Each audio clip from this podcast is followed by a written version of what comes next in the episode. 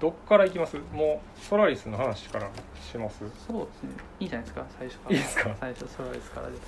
じゃあ早速えっとそうですねじゃあソラリスの、はいえっと説明からはいはいしていきますえっとこれは Amazon のはいえー、Amazon のページの、はいえー、とか作品の紹介文からいきます、えー、と惑星ソラリスこの性質なる星は意志を持った海に表面を覆われていた惑星の謎の解明のためにステーションに派遣された心理学者ケルビンは変わり果てた研究者たちを目にする彼らに一体何がケルビンもまたソラリスの海がもたらす現象にとらわれていく人間以外の理性との接触は可能か地の巨人が世界に問いかけた SF 史上に残る名作レム研究の第一人者によるポーランド語原点からの完全翻訳版あこれはまああの本の話ですけどはい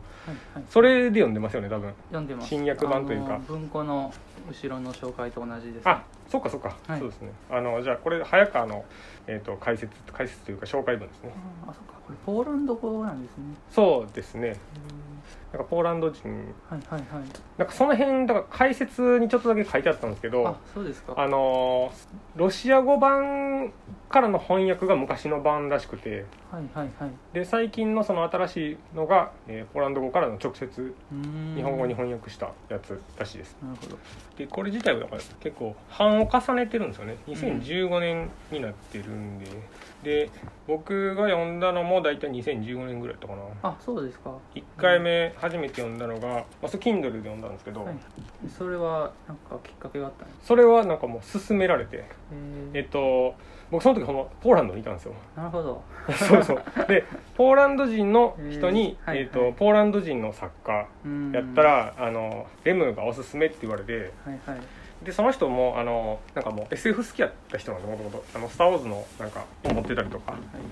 そうでなんかソラリスソラリスを勧められたっていうよりはもうこうレムを勧められたって感じでしたうね、んでその時僕がそのポーランドにいたからあの日本語の本全然買えなかったんでうんうんうんで Kindle でやったら外国にいてもうん日本語の本が買えるからその時売ってたソラリスを買ったって感じですねうん買ってまあまあもうほんま23日で読みましたけどその時旅行中やったんです けどねはいえこのレムの作品はソラリスだけですか読ん読んだのえーっと他に読んだのがもう一個 Kindle で買えるやつが「えーっと太平洋の未来学会議」っていうやつがあってそれは結構最近読みましたね今年の、うん頭ぐらいかなに読み終えたんですけどあともう一個あの「太平洋の構成日記」ってやつうんそあれこれかはいそれはちなみにそこにありますあのこれこの間あ本当だまた仕入れたんでえー、あなんか表紙のデザインが全然違う そうですね全然違うしなんか話も全然違うんですこれあの短編集というかはいそのいろんな話が構成日記っていうぐらいなんでこう集まってるえー本なんでえーこれもこれは Kindle 化とかされてなかったり文庫版もなんかい一時期なかったんですけどうんうんまた新訳がなんか出たのが改訂版って出てますねこの3つかな僕が読んだのはあとなんかこう最近最近って言ってもここ5年ぐらいですけど、はい完全なる真空ってやつが新しく役で出て川出書房かどっかから出てますねえーそれは読んでないですけど、まあ、いつか読めたらなっていうぐらいうーんは思ってますまあでも3つも読ん でれば結構お気に入りと言ってもいいんじゃないですかうんあんまりだから僕せ SF 自体そんなに読んでる数が少ないんで、ううんんこれはまあ珍しいタイプの本であったり SF なんで、うん、うん読んでましたね私はもうこのソラリスが初めてですねレムははいはいだから他がどんなのかは知らないけれどもこれは何かあったんですかこれ選んだ理由というこかれは私もそんなに SF 読まなくてはいでもなんかこう違ったジャンル読みたいなと思って今年はちょこちょこ読んでたんですよ、あ他どんなえっと、それこそあの「素晴らしき新世界」とかあはいの知ってますし知らないですねなんだなんだっけな誰か最近新訳が確か出てましたよこう割と SF の古典とされてるようなやつなんですけどねあ昔のやつですか昔のやつです結構でその後に、えっとあの伊藤計画のはいはいはいあのあ日本のやつですそうねですそうです虐殺機関とえっと「ハーモニー」はいっていう作品が2つあってそのそれを読んででなんか他にいいやつないかなと思って、まあ、本屋でたまたま見つけたというか、ああそうなんうですか、ん、なんかデザインが良かったんではいはい割とジャケで選んだって感じですねじゃあもう全然事前情報なしであそうです事あ前あ情そ報うななしんでですすねそっか面出しされたんで、うんえー、なんでやろう だからそんな新しいやつでもないしうん改訂も改訂、まあ、新薬ももう5年以上前なんで、そっかなんでかなう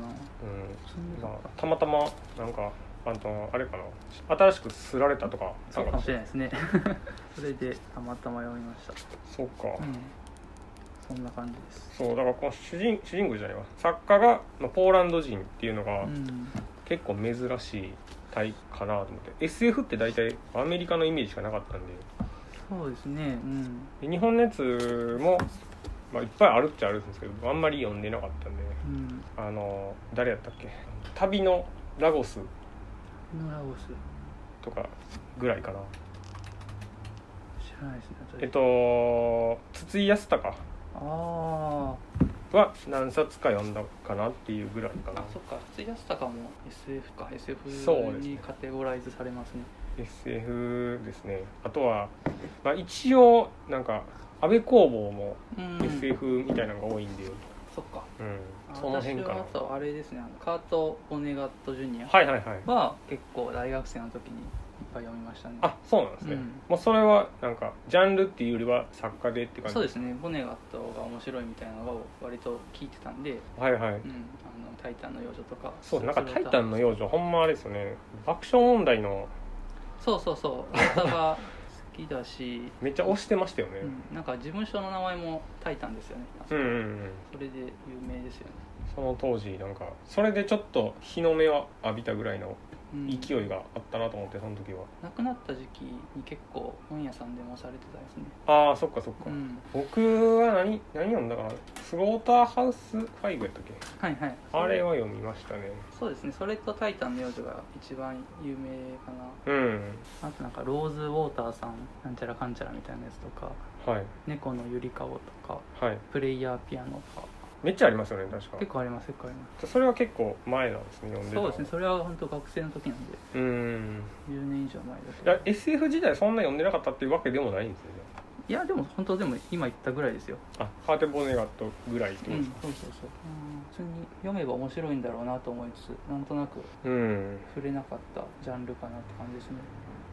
そうねもうそんなになんなあでもあれかあれもあの1984年はいはいあれはもい一応 SF ですよねそうですねがディストピア小説みたいなうん言われ方あの人めっちゃ多いですね確かそうなんですか動物あ農場ああの人はとそんなあの人じゃなかったわ上場絵かジョージョエルはそんなでもないわあの間違ったブレードランナーのあの人がめっちゃ多いんかへーえっと電気羊のやつ読んでないですけどあーえっ、となんだっけフリフィリップ・ケ・ディックかいちょっといつもあの人とねかぶってしまうんですよなんか あディックはあの読みましたよあの電気羊はああそうなんですかは読んで、うん、あでうちにバリスっていうのが積んどくで置いてますねフィリップ・ケリックは僕はあのー、なんていうかな高い塔の男っていうやつあーを最ちょっと前去年ぐらいに読んだかなうんうんなんか有名な本はいっぱいあるんですけどあんまりやっぱり高い城の男あじゃな高いですか高い白かなんかディックの小説ってこう早川文庫で、はいなんかあのジャケットが割とデザイン統一されてますよねそうですね黒いやつですね黒い黒地にかっこいいなと思いますけどなんかね他のはね 全然そんなんしてないのに、うん、このレムとか全然デザイン違いますからねそうですねこれでもほんまソラリスしかもソラリスまたデザイン変わってるんですよ今新しいやつえそうなんですかあのた文庫の表紙へえこれ割と最近買ったのよまた変わってるんですなんか変わってましたよあのアマゾンで見たらあ本当だ全然よくわからんああいや私はい自分が持ってるやつの方がいい なこれかえー、あそうそうそうレムあレム生誕100周年記念限定カバーですってあ今だけってことじゃないですかそうそう私それで思ったんですけどあのこはのい文庫の最初の表のところに、あはいあのこの本の情報みたいなのがあって、はいそこを見るとソラリス多分これ61年に著作権年になっててうーん多分出て半世紀ちょうどうーんだと思うんですよはいはいだから今年はレム生誕100周年とソラリス出版50周う年ーん割とメモリアルイヤーかもしれないそうかそれはいいですけどへ全然知らんかったというかえなんかそういうのがあるかもしれないですねじゃあ、まあ、表紙が変わってるぐらいやからうんそうですねあ確かにそれで押してたのかな、うんうん、まあほんまでもあの太平4は全然違うんでちょっとねコメディみたいな感じなんですよ、へえソラリスはかなり真面目な本やったじゃないですかそうですね全然あのまあ笑いどころはないような感じですね そうそうこんなだからシリアスうんシリアなスで話したねだったけど、太平洋シリーズはもうずっとなんかねふざけてますねへえだから結構作風が違うかなっていう感じでしたねあなんか挿絵とかもあ って挿絵がねしょぼいんですよね なんあでもなんかかちょっとその処方さはいいんじゃな いですかそうそうなんかめっちゃね時代を感じるなんかこああ作りやったりへえうするんですよねまあでもソラリスもはい60年代ってなるとやっぱさすがに描写がちょっと時代を感じましたねああのの例えば例えばあのこれもなんかねめっちゃ物語の核心に入ってくるん ですけどあのあのニュートリノの扱いとかねああそっか今とはニュートリオの理解が違う全然違うと思うんです よなんかすごいこう分からないものとしてまあそうですねうんあのちっちそうですねなんか原子より小さいゃい粒子何万分の1みたいなの言ってましたねみたい不な安定なそうだからなんかそれが当時はほんま全然何も分かってない状そうかニュートリノっていうとちょっと未知なるうん物質みたいな積みになったのかでなんかその後いっぱいこう日本人の人とかもなんかノーベル賞を取ったりとかしてたじゃないですか、はニュートリノのなんか観測かなんなかでスーパー紙を噛んでみたいなやつですよねかわせましたけ どなんか観測する装置うんだから理解がねすごい変わってると思うんで、あはあそっか確かにそれはそうかもしれないいうんまあ、ソラリスは、まあ、宇宙 SF ものですねだからうんジャンルとしては、そうですね惑星ソラリスうんまあ、その紹介であったようなうんこうソラリスっていう星に行くっていう話だったんですけどなんか僕はなんか当時読んだ時も最近読み直してる時も、なんか結構最初にもうなんか意味わからん世界に放り込まれるっていう感じがあってそうですねと突入みたいなところから始まりますねそうですよねなんかあの宇宙ステーションからうんソラリスの基地にうんなんか降りていくっていうこそううですね始まるじゃないですかではいはいもなんか何言ってるのかわかんないじゃないですか、まあ、SF あるあるなんですけどあの、うん説明がないうんんで、なんか急に始まるそうですねんでこう自分らでこう読み解いていかなあかんというかその状況をはいはいなんかそう想像してて今何が起こってんのかなってうん考えながら読んでいかなあかんっていうのがあって、まあ、その辺は SF あるあるかなとは思ったんですけど、なんかこのもう基地のなんかあの不穏な感じ、はいはい はこれが結構なんか何なんやろうなと思ってこのジャンルどんな本なんかなっていうのが、まあ、最初は分からんと読んでたんいでうんすごいありますよねあのなんていうんかなサスペンスみたいな感じそうですね結構情報を小出し小出しにして、うんうん、最初は謎っていう感じで始まりますねそうだから主人公ケルビンが結構なんていうんかもうずっと戸惑ってるじゃないですか、うんなんかこう人が全然いい品しとうんか、はいはいでこう挨拶とかも何もないしなんかロボットもいないとかそうそう人の反応がないとかねでなんかそのおじいちゃんみたいな、まあ、勝手におじいちゃんのイメージで、はいあの中にいる研究員の人がなんかもう愛想がない感じというか、はいはいなんかすごいなんかスナウトふてくさかふてくさな感じという かそうなまあこれは全然こうネタバレが全然していくんですけど、はいうはいん、だから結構なんかこそうですねなんかスナウトそのううんステーションで最初に出会う人物のスナウトですけどはいこいつ最初なんか全 全然情報を言わないじゃないですかはい後からすごい饒舌になるのにうーん最初も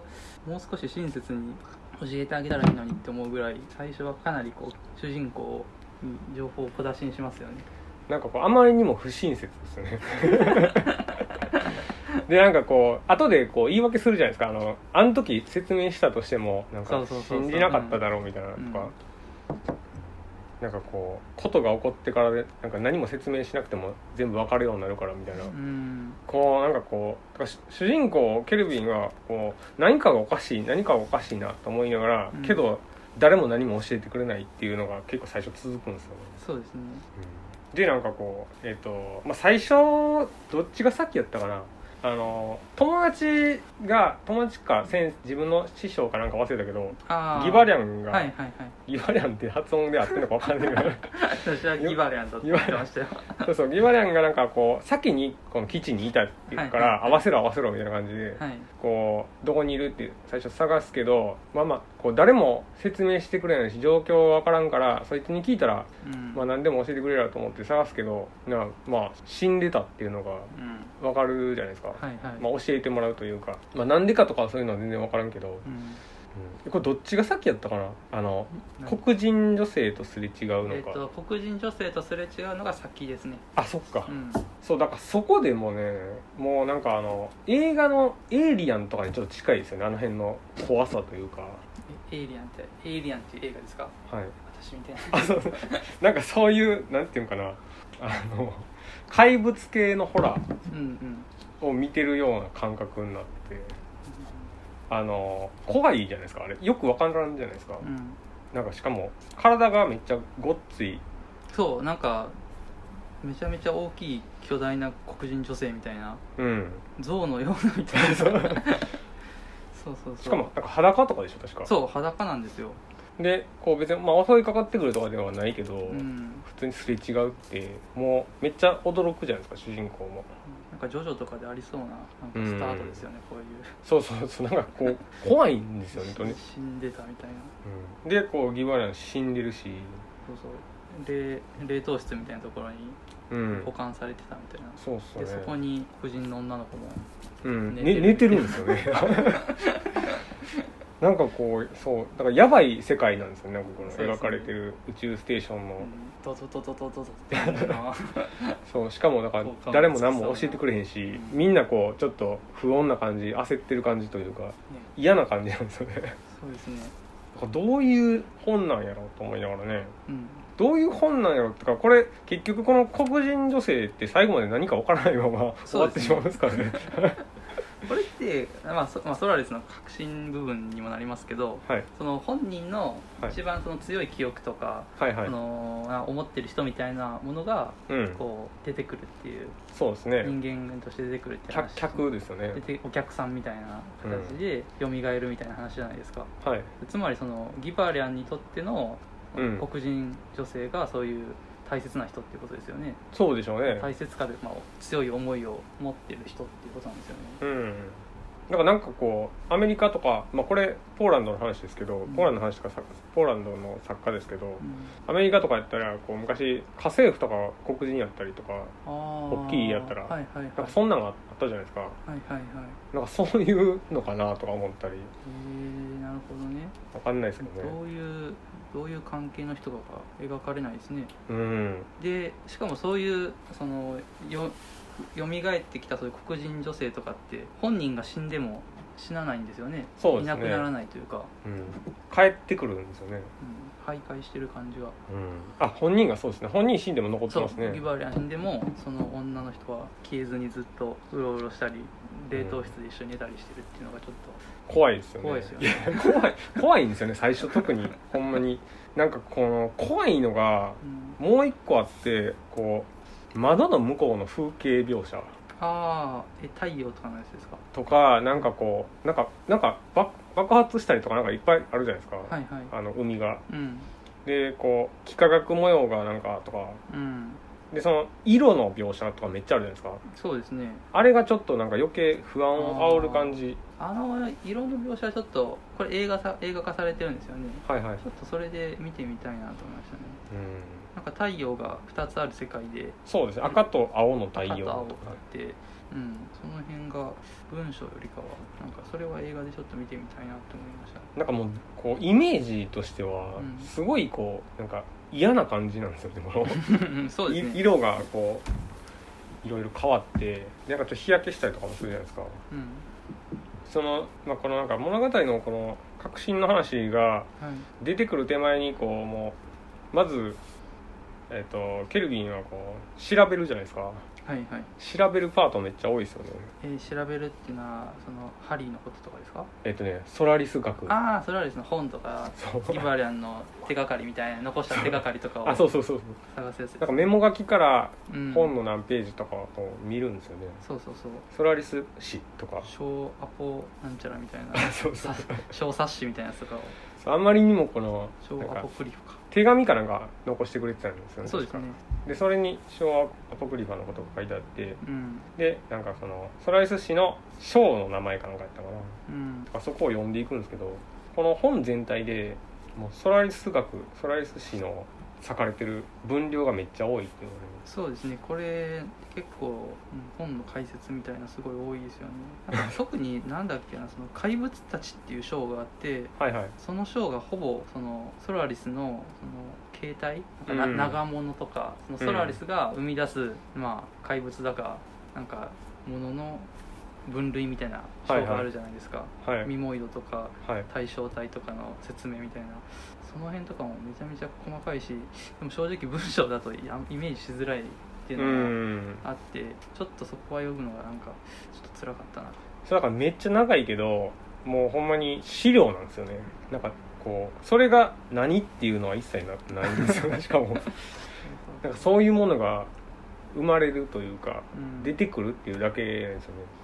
なんかこれそれその書を読んでて思ったのが、あのなんだアメリカのメルビルっていう人が書いたの「白芸」ってあるじゃないですか、はいはいはいあれもすごいそのメインストーリーメインストーリーとは別にはい並行してこうクジラの解説がすごいうんうんうん裂かれてるんですよページがはいはいはいなんかそういうのを意識してるのか、うんうんなんかちょっと似たようなものを感じましたねそうですなんかこう白芸は僕,、まあ、僕読んでないんですけど、うんあのえっと、一応まあ実在するうんクジラの生態について書いてるけど、うんまあ、これはフィクションのなんか解説みたいな感じですね、内の話の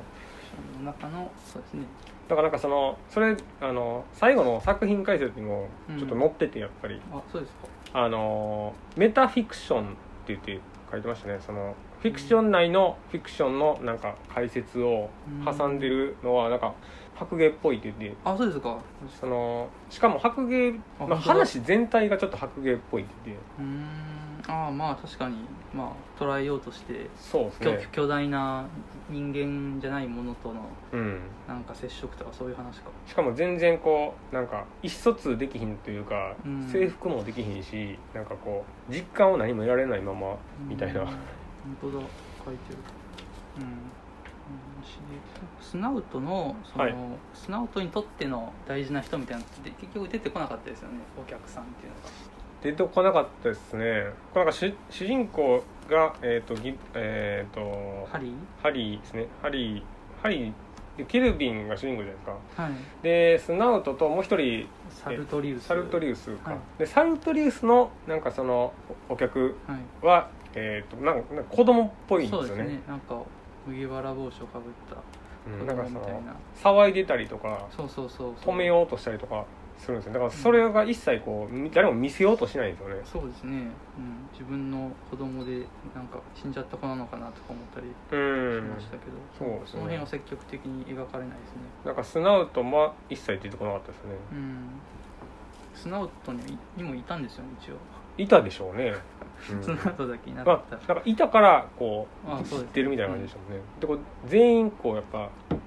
まあそのケルビンだけ普通に見せてましたけど途中から、うん他の人誰も見せようとしてないですねそのうんお客をこのお客っていうのは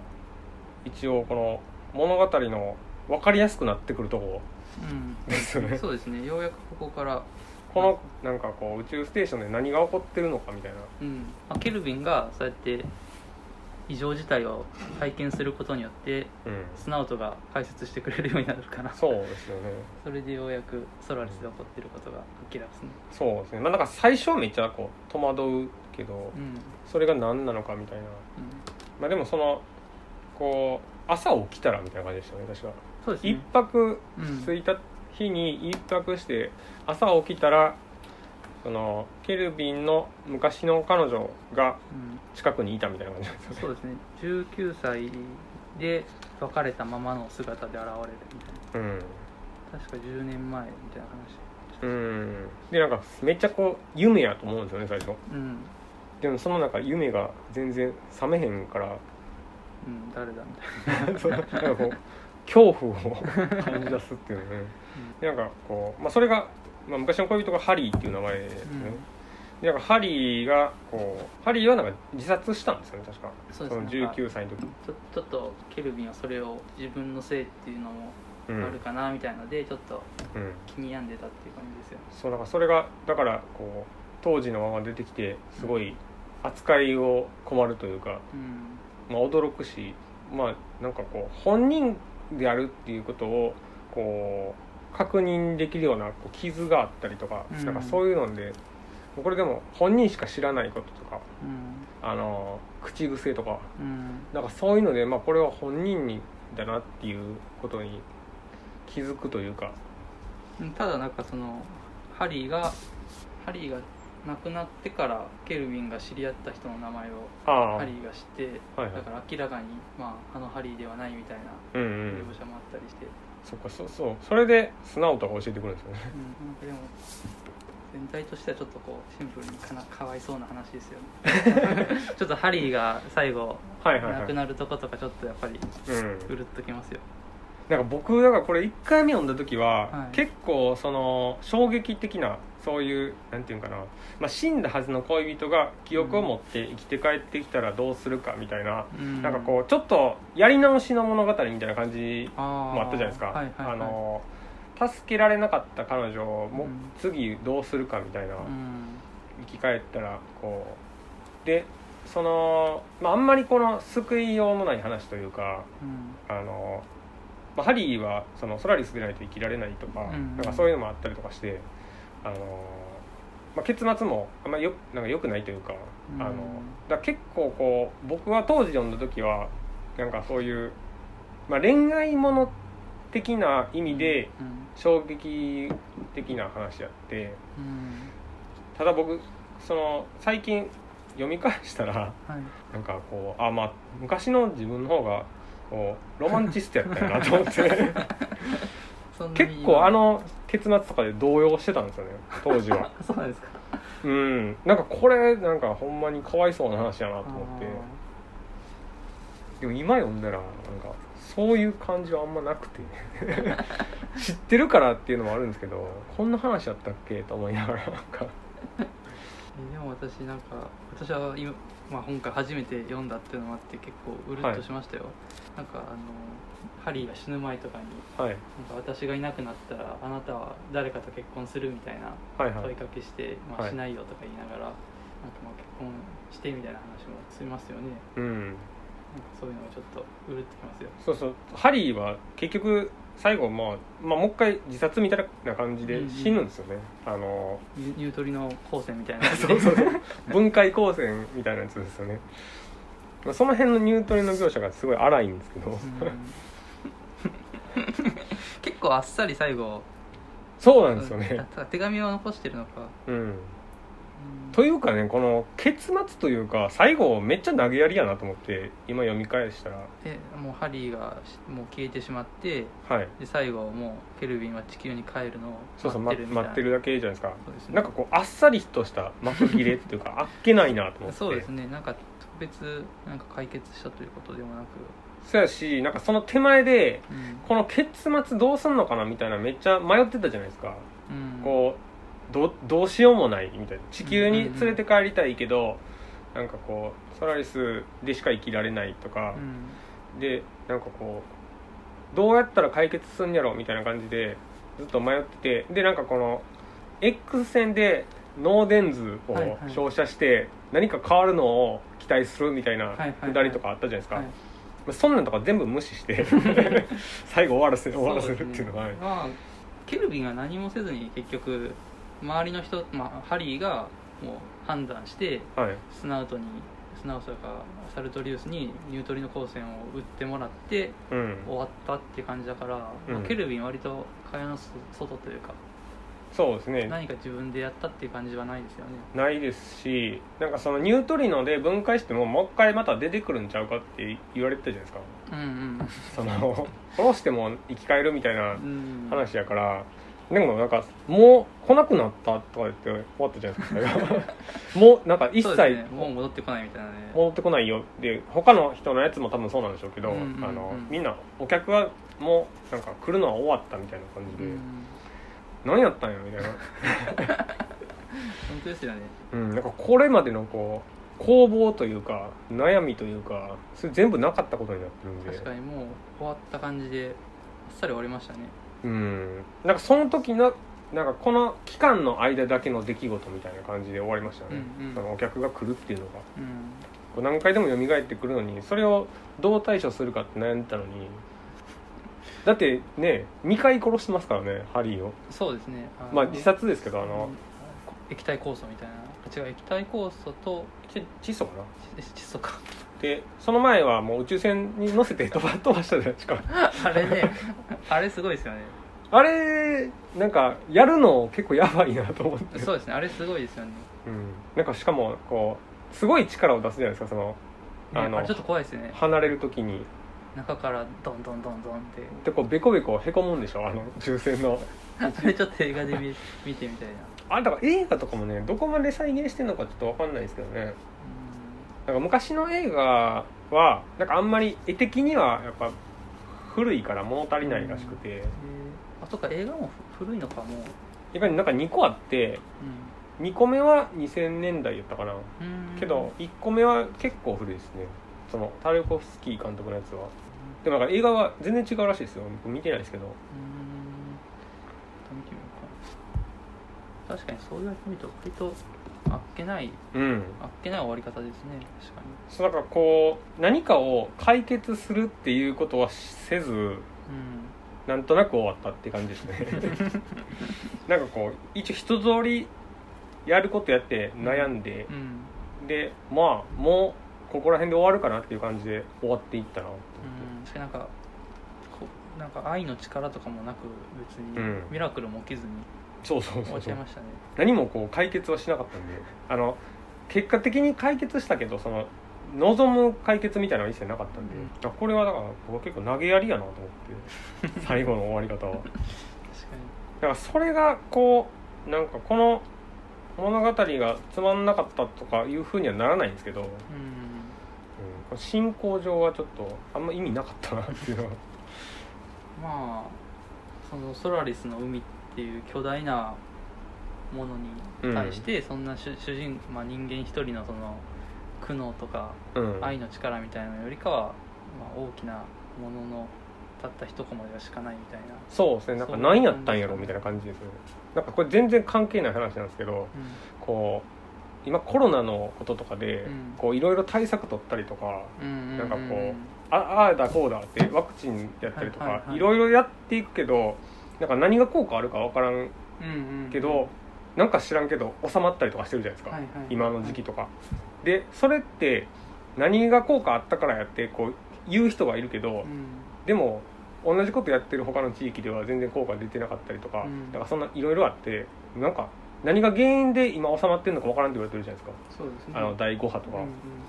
ちょっとそれに近いなと思あってーまあそうですね確かに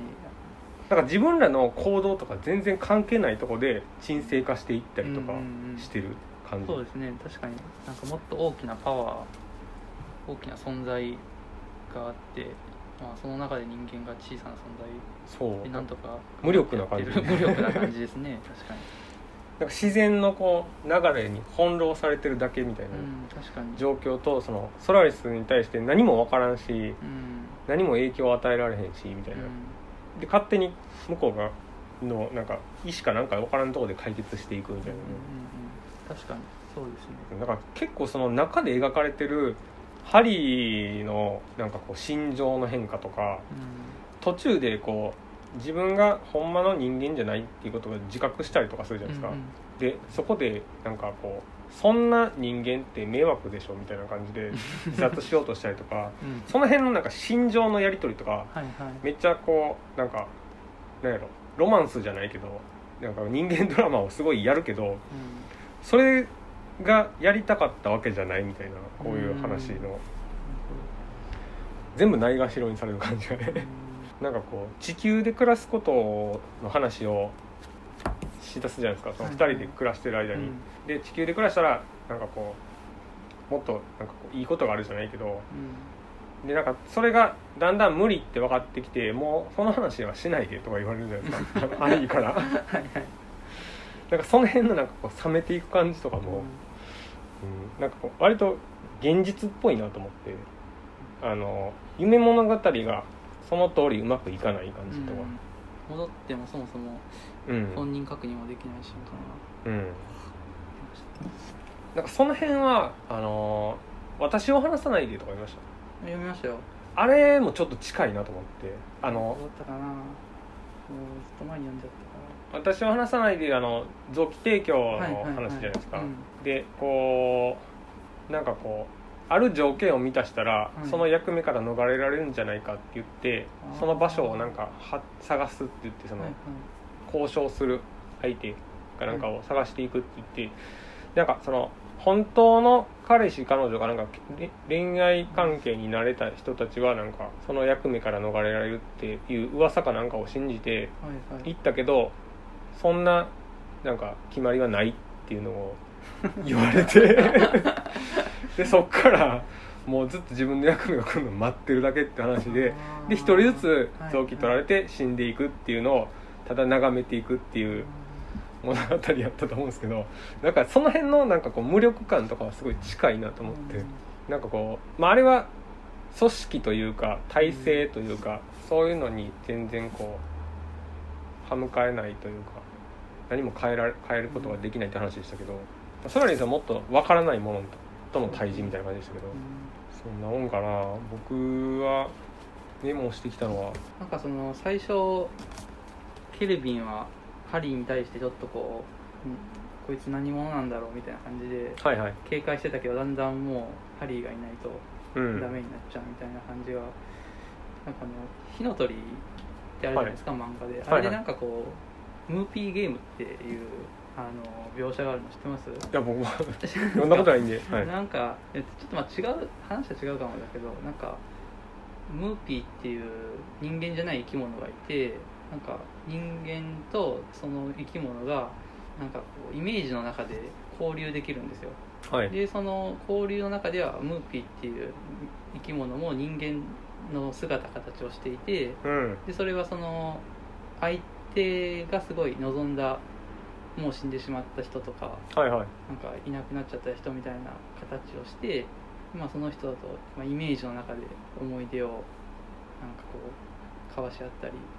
なんかうんもう亡くなっちゃったけど、わかとかおばあさんになっても若い頃のままにはいはい形みたいなのでそういうまあイメージの中だけど楽しむみたいなシーンが確かあってなんかこれもちょっと似てるかなと思ってもう亡くなっちゃった人うんだけどももう一度会いたいみたいなうんそういう題材ってまあよく使われるなと思いながら思いましたね。そうですねなんかそのあれですね自分の記憶に一番残ってる人みたいな、うんそういうソラリスはそういう人が出てくるって話でしたもうね、んん、あでもそうだ小説全体の話だとはいそのこの小説ってそのソラリス学みたいなはい話はありますけどそこはちょっとまあなんというか本当にしょあの細かいソラリスに対する説明が過剰なところありますけどうんそれ以外の小説全体としてはなんか SF に私がよく感じるなんか説明臭さみたいのがはい結構か読んでて思う時があるんですけど、はいはいなんかこうセリフが説明臭いなみたいなはいそれが今回なくて割とまあありえない設定だけどもうんそこにあんまり嘘臭さを感じないというかなんか説明してるなっていう印象がなかったのうが、んまあうまいかなと思いましたね。そうですねとかまあ説明少ないすぎるかなっていうぐらいですか ね描写の中ではあーなんかだから読み取っていかんとダメですよね、あの状況あーとか、それは割と私はそっちの方が好きかなうん、なんかまあそんなに SF 読んでないからこういうこともあれですけど割とこう作者が自分の作り込んだ世界をうんうん、割とこう開示したがる傾向があるというかあーなんかその、まあ、自分が作った世界ってこういうのだよっていうのを割と、まあ、親切なのかちょっとそういう欲が出てるのかなんか割と細かく説明されるのがあんまり好きじゃなかったんで、うんうんまあ、わ分かりづらいっていうソラリスの、まあ、最初とか特に思ったとこもありますけど、うんまあ、過剰に説明されるよりかはイメージできてで、まあ、読みやすさもあったし、うんいいかなと思いましたね。まあそんなにねそこがなんやろ説明され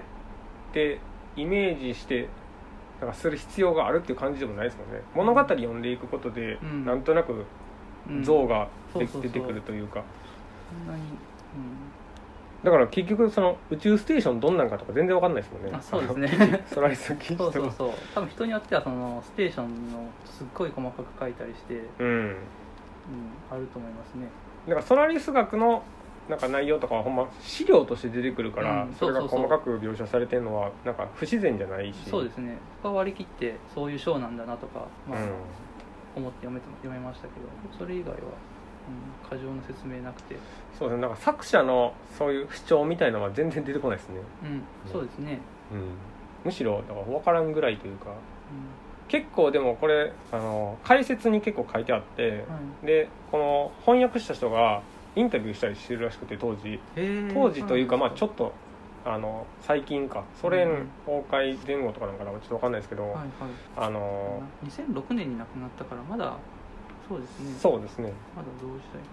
だからあのそこで結構作者がなんか言いたかったことというかうん書きたかったことみたいなのを書いてあったりとかするんで、うあのそういうのは読んでてはあんま分かんなかったしうん、えっとむしろ物語に引っ張られてそそこはこうぼかされてたんかなっていうような感じでしたねんうん結構解説も面白かったですよあ結構長いんですよねしかもうん解説がだから僕結その文庫本の解説をはい大体毎回読む派で、はいはいはいあの読むのも好きなんですけどだからその人のなんかひ評論とか読むの好きやったら割と面白かったですけど、ソラリスの解説は、私も後書きとか解説す結構好きで、うん普段は読むんですけど、はいはいちょっと今日は試しに何も解説読まずにはいはい話してみようと思ったんですけど、そうですねなんかある程度自分の意見がまとまってからうん読むように影響されそうな 自分の意見だか解説の意見だか分かんなくなっちゃうんでそうですちょねっとこれまた帰ったら読もううんななんんかかこれそうそうちょっと話変わりますけどこの翻訳者の人ってはい沼野道義さんっはいて結構あのロシア語の翻訳結構されてる人だと思うんですよこれあそうなんですこかの方で今じゃあこれポーランド語からの翻訳って書いてるしそうですねロシア語だけじゃなくてポーランド語も堪能な人なんですねうーんなんか最近割と最近チェーホフのはいはい短編集新しいのが出ててはいはい、確かこの人が翻訳したと思いますよ、まあ、近いっちゃ近いんうんねえなんかできるのかスラブ系どっちもスラブ系のこれは違う人がやってんのかななんかその協約になってませんこの本これ全然でも深み別のなんふとたか二人でやってますねそれそうですねだからソラリスと太平洋も役者は違うんでしょうん最近でこんこんな感じでしょうああはいはいはこれ沼野さんですねなんかねその短編集は「100分で名著」とかで紹介されてたかなーチェーホフの会があったんですよね、はいはいかまあ、す日本のスラブ文学者ってやつですね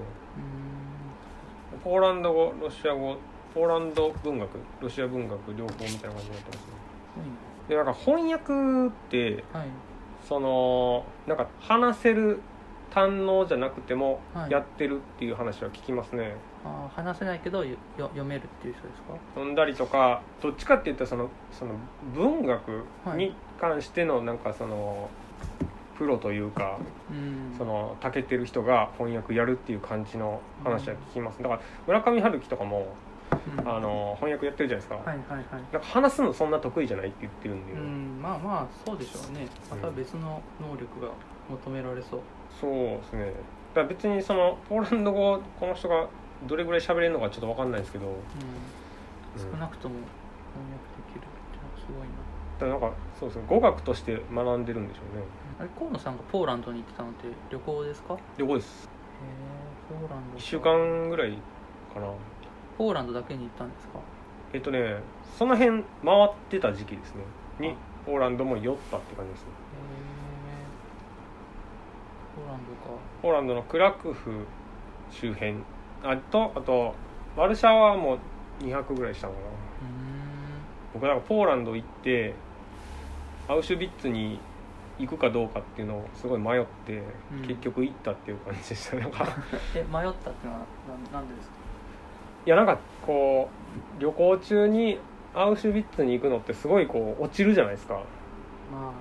確かにそうでけどなんかポーランドまで行って、そうですよねそうそう行かずに絶対にそこは外せないと思うんですけうん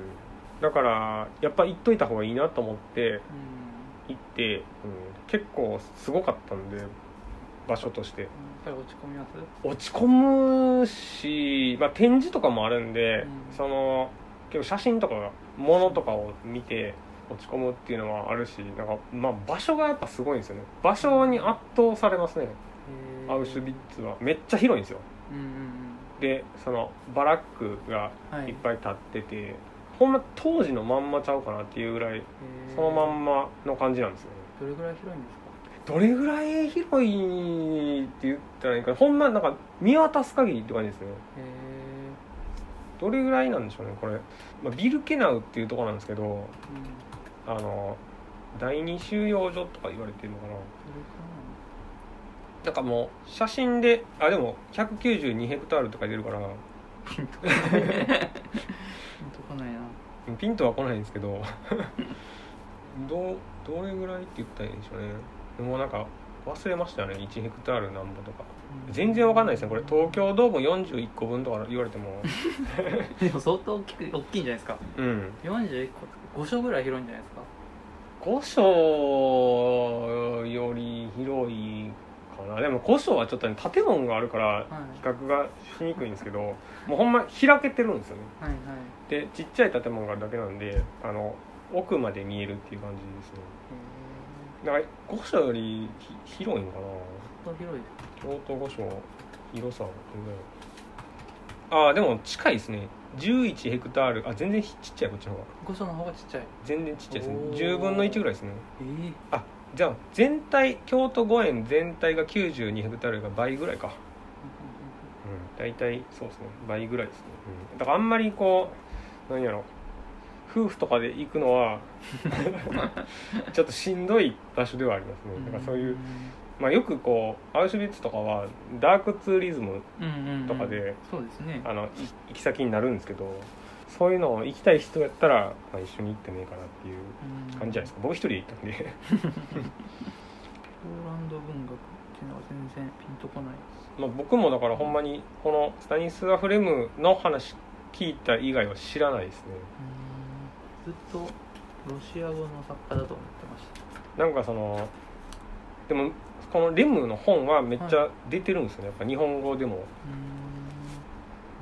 んだからまあこの人が有名っていうのはあるんでしょうね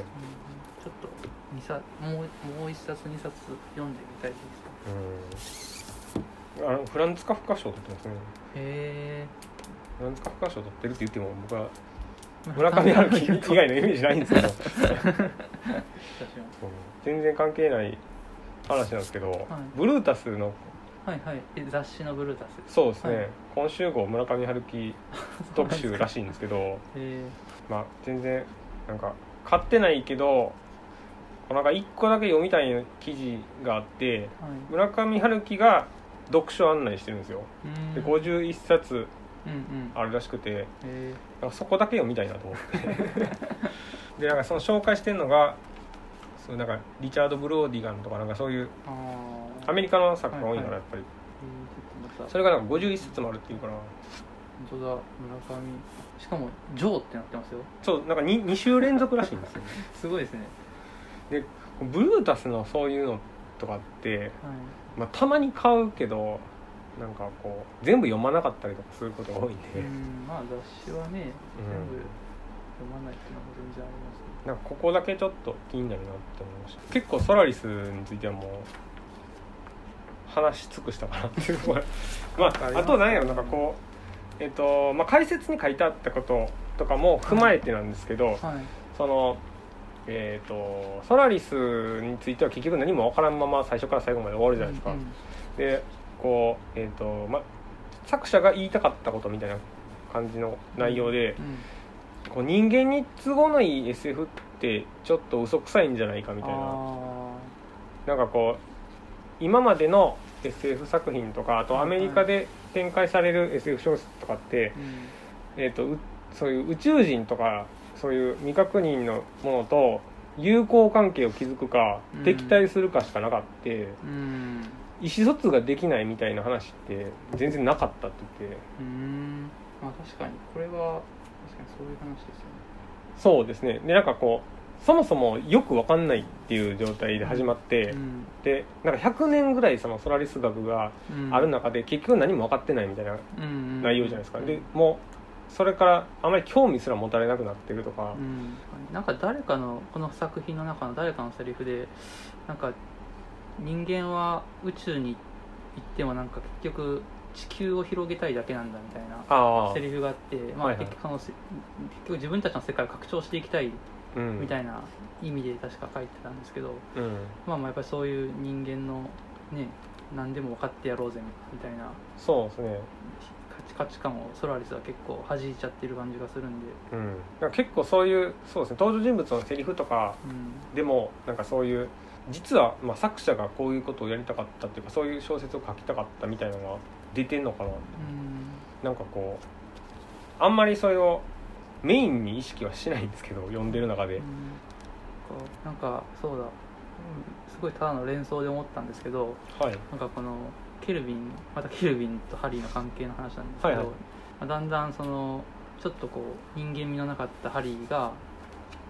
時間を経つにつれて人間らしさみたいのをすごい増してきてでケうんルビンもハリーに対する思いが強くなってきたっていうのがなんかまああの「あのエヴァンゲリオン」のはいはい最近の映画あったじゃないですか、はいあれであの綾波レイのあの歌唱のはいはい黒い服着てた方、はい最初全然その、まあ、ただの空っぽみたいなうん感じだったのが、だんだん人間らしさを獲得していってでなんかシンジもちょっとずつ新しい綾波のことをうんなんか受け入れていったみたいなはいなんかそういうなんかところもちょっとあそんな話とちょっと似てるなって思いましたねああまあそうなんか最後とかは一緒ですよね なんかなんかなそうそうそう最後も死んじゃったしそうですねまあでも面白かっうん結構ね苦悩の話でしたねた、あのうん終始ケルビンとハリーのなんかスナウトはもう残るって言ってましたよねソラリスに言ってましたねどうどうするつもりなんだろうまあ研究するっていうことなんでしょうけどね、うんこのままあそうでしょうねまあ、僕はだからほんまに結末知ってから2回目読んだら割とそのロマンス的なとこから外れてうんあの読んでたなと思ってなるほどその解説やらも全部読んでからやったんで、ああ大きいテーマの方にうん目がいっあてこんなとこでこんなこと言ってたなとか確かに2回目私もざーっと読んだ時はその最初の謎のところはいはい冒頭とかも全部まあ分かって読むとなんかちょっとまた最初読んだ時に見落としてた部分とかうんああそっかそっかこれそういう話だなと思って読んだりして面白かったですソラリス学なんて特にそうですよねもうだんだんこう、あの真相に迫っていくとかその小アポクリファのとことかでもなんかこう割と最初の方にちょっとほのめかしてるのが結構ありましたもん、何があったのかっていうのもねあの小アポクリファに巻き込まれた人がかたくなに言わないとかね、あーはいはいはいなんか裁判のところそう信じてあれちょっと面白かったな結構だからその辺で最初の方にもう言ってるんですよねなんかうーんあれ幻覚なんかこう子供がなんかへ携帯変化をしていくのを見たとかえそんなシーンありましなたんかでっかい赤子みたいなのがああはいはいはい、はい、表情とかがどんどん変わっていくのとか、情で幻覚じゃないのかとか言われてあのシーン自分のイメージではあれは作れないとか言ってだからそんなんとかもだからこうハリーとかの準備段階なのかなとかあ読んでて思いましたねそういうなんか人間の記憶から実体を作るみたいなののーうん練習の段階のものやったのかなとか前前段階のものかなとかそんなもんですかねそうですねそんなもんですかねまあもう1時間ぐらいなんでああ本当ですねななかなかでもあれですね初めてこうやって本の感想を言い合いましたけどなかなか難しいですねまあ結構だから僕はもうまとめないと喋れないですねあのちょっとあんまりまとめてこなかったんで初めてだしちょっはいと逆に何にもまとめない方がいいかなとか思ってキーワードだけ書いてきましたけどあまあでもそんな感じですよ僕もあの話の筋とあと気になったことぐらいをうんメモしたぐらいなんでまとめるといってもなんか文章は書いてないですね、まあ、あとは僕一回これ感想文書いてるんでえそのそうですかそうでしたっけ昔読んだ時にあそうなんですかその5年5年ぐらい前の時ですけどだからそれをもう一回読み直したりとかしてましたね自分が何書いたかなとかそんなもんかなじゃあありがとうございます